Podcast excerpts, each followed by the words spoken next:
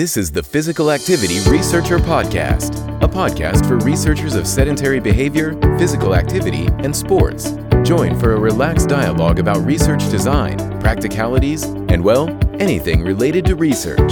Learn from your fellow researchers useful and relevant information that does not fit into formal content and limited space of scientific publications. And here is your host, researcher and entrepreneur Olli Tikkanen. Hi, this is Olli. You are listening to Expert Opinion. In this format, we are asking just one question from many experts and compiling the answers together. Questions we have in this format are mainly about the current trends, future perspectives, and what these experts find most interesting and exciting in a specific subject matter. We would love to hear your feedback and suggestions so please feel free to suggest questions and also experts you would like to hear in this podcast series. We welcome any researcher to provide their opinion non-dependent of academic title, age, gender, ethnicity, geographical location, or anything like that. You can either record your opinion on an existing theme or suggest a new theme to be included in the expert opinion series. So, if you are interested, please message us and we will provide you guidelines how you can record your answer. It's simple and can be done whenever you happen to have time. Also, I wanted to mention here that Physical Activity Researcher podcast is now available also on YouTube and Facebook. We are publishing episodes for preview before they are published elsewhere, so be sure to subscribe and follow this podcast also on YouTube and Facebook. YouTube also provides automatic subtitles on every language, providing possibility for more people to learn from great experts of this podcast. So if you know any people who might find this feature useful, we would appreciate you sharing this information with them. Hi, this is uh, Professor David Dunstan from the Baker Heart and Diabetes Institute in Melbourne, Australia. In my opinion, I've identified two key aspects that I think are the most interesting things in sedentary behaviour research at the moment. One relates to the evolution of public health guidelines around the world, with the contemporary recommendations now emphasising an uh, integrated, more simplistic message of targeting both sitting less and moving more. The other interesting aspect relates to some fascinating experimental work that has put forward a new hypothesis that prolonged sitting may lead to a, a state of what is called exercise resistance. First, to the progression of the public health and clinical practice guidelines.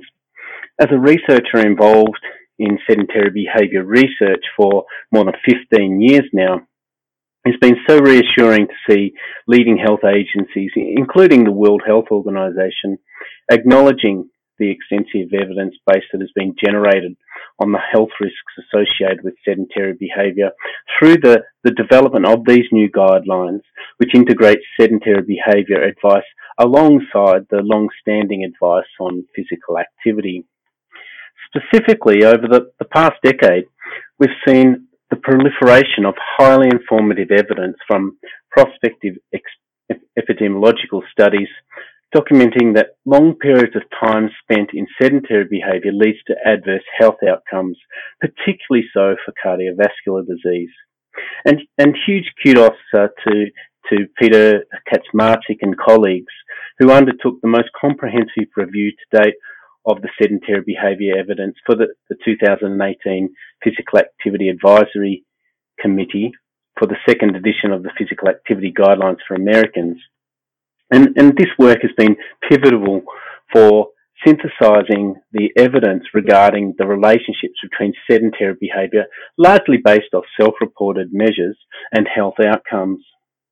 Notably, the, the group led by Peter concluded that there is strong evidence that high, that exposure to high volumes of sitting time significantly increases risk for all cause and cardiovascular mortality, and also the incidence of cardiovascular disease and type 2 diabetes. For all cause mortality, this has been reaffirmed in a recent systematic review and harmonized meta-analysis of accelerometer assessed um, uh, sedentary time in a paper led by Ulf Ekelund, showing that high amount, higher amounts of sedentary time are associated with increased risk, while intuitively higher levels of total physical activity, regardless of intensity level, are associated with lower risk.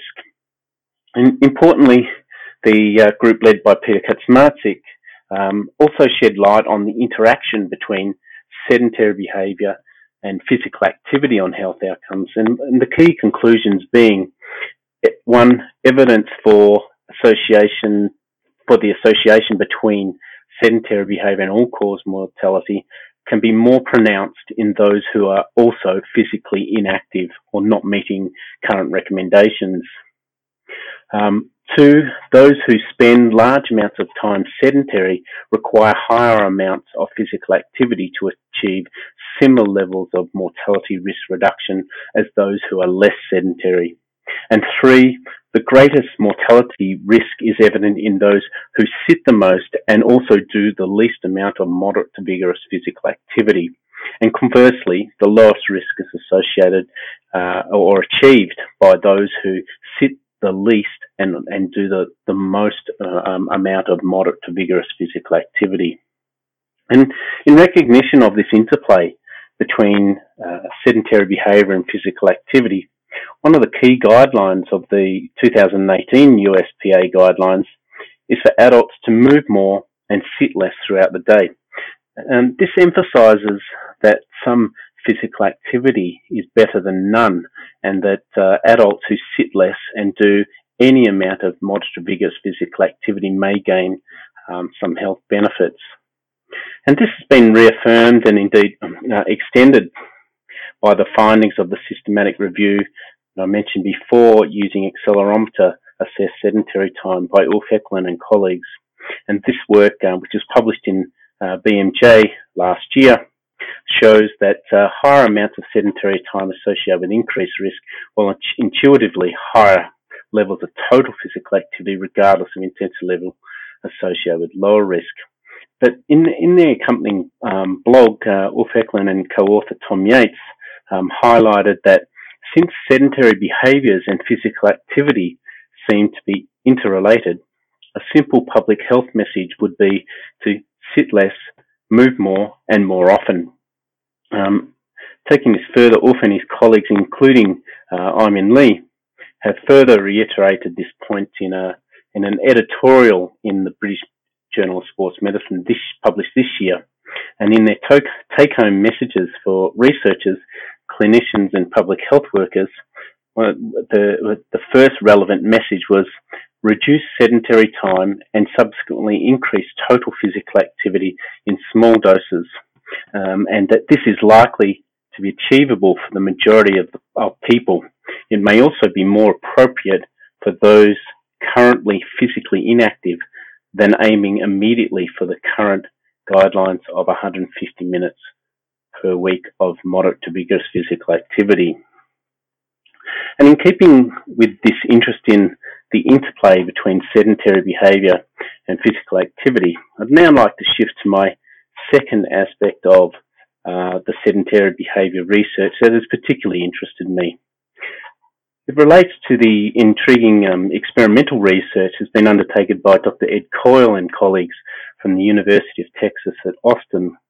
In this work, uh, the, the group has put forward the, this hypothesis that prolonged sitting may further increase cardiometabolic risk due to the development of what has been described as sitting-induced exercise resistance.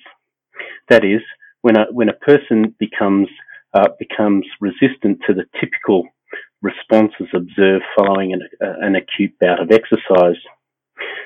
Um, within this uh, they talk about the, uh, the well-known um, acute effects of uh, uh, exercise, typically lowering plasma glucose, insulin, and triglyceride levels, which, which can often persist for 24 to 48 hours post exercise. However, um, this experimental research has demonstrated that four consecutive days of prolonged sitting of around about 13 and a half hours prevents these normally these normal um, beneficial uh, postprandial responses seen with an acute bout of exercise. That is, uh, in this experimental model, the researchers tested two experimental conditions. Um, one where um, the participants were requested to sit for prolonged periods for four consecutive days, and another where, uh, which also used the four consecutive days of sitting, but a one hour exercise uh, bout was undertaken in the evening of the fourth day. When they tested participants on the following day, they did not observe any differences in postprandial glucose, insulin, or triglycerides between the two conditions. This led the authors to speculate that something inherent to inactivity and or prolonged sitting makes the body resistant to the, the one hour of exercise and preventing the typical metabolic improvements seen uh, following exercise. Very intriguing work.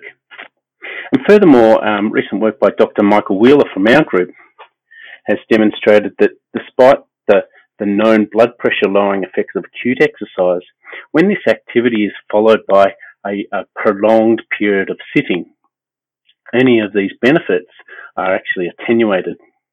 Um, alternatively, when uh, uh, the blood pressure, or what we have observed is that the blood pressure lowering response is increased if um, sitting post exercise is instead um, interrupted with brief bouts of physical activity. So, taken together, um, when we look at these findings, they, are really intriguing and, and naturally further research needs to be undertaken to tease this out further in different population groups and over long periods of time, etc. But never, nevertheless, um, these new insights further underscore the importance of addressing the interplay between physical activity and prolonged sitting rather than considering these two elements in isolation. Finally, um, I will just conclude by saying that it's, it's just so impressive how much the field of sedentary behaviour research has, has progressed over the past decade. And I'm particularly excited by the directions this is heading within public health guidelines and also experimental research, which will, um, in the long term, continually make new con- contributions and really uh, start to expand the evidence base. Thank you. This podcast is sponsored by Fibion, a research device that has been shown to be valid in tracking sitting, standing, physical activity, and energy expenditure.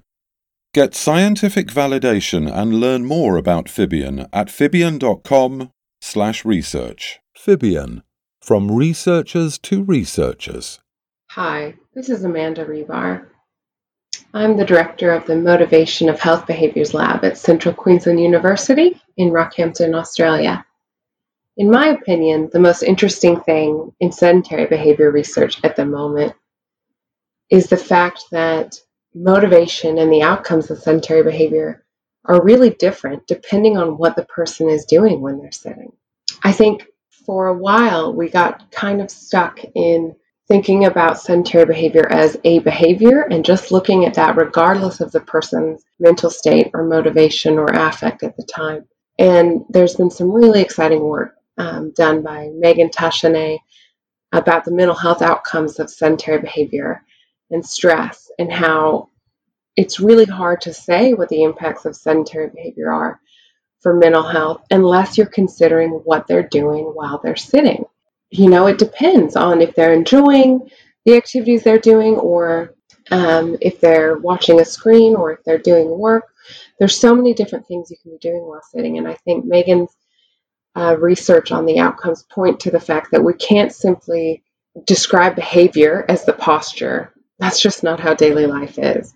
And along those lines, Ben Gardner's work on talking about how people don't see sedentary behavior as a behavior in real life.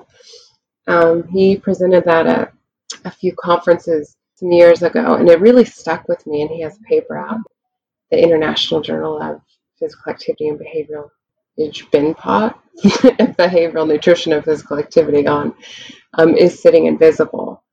And it's it tells a really elegant but simple story in that it's several studies describing that people don't think of sitting like we do as researchers. And when someone sees a picture of someone with a book sitting by a fountain, they don't describe that person as being sedentary or sitting.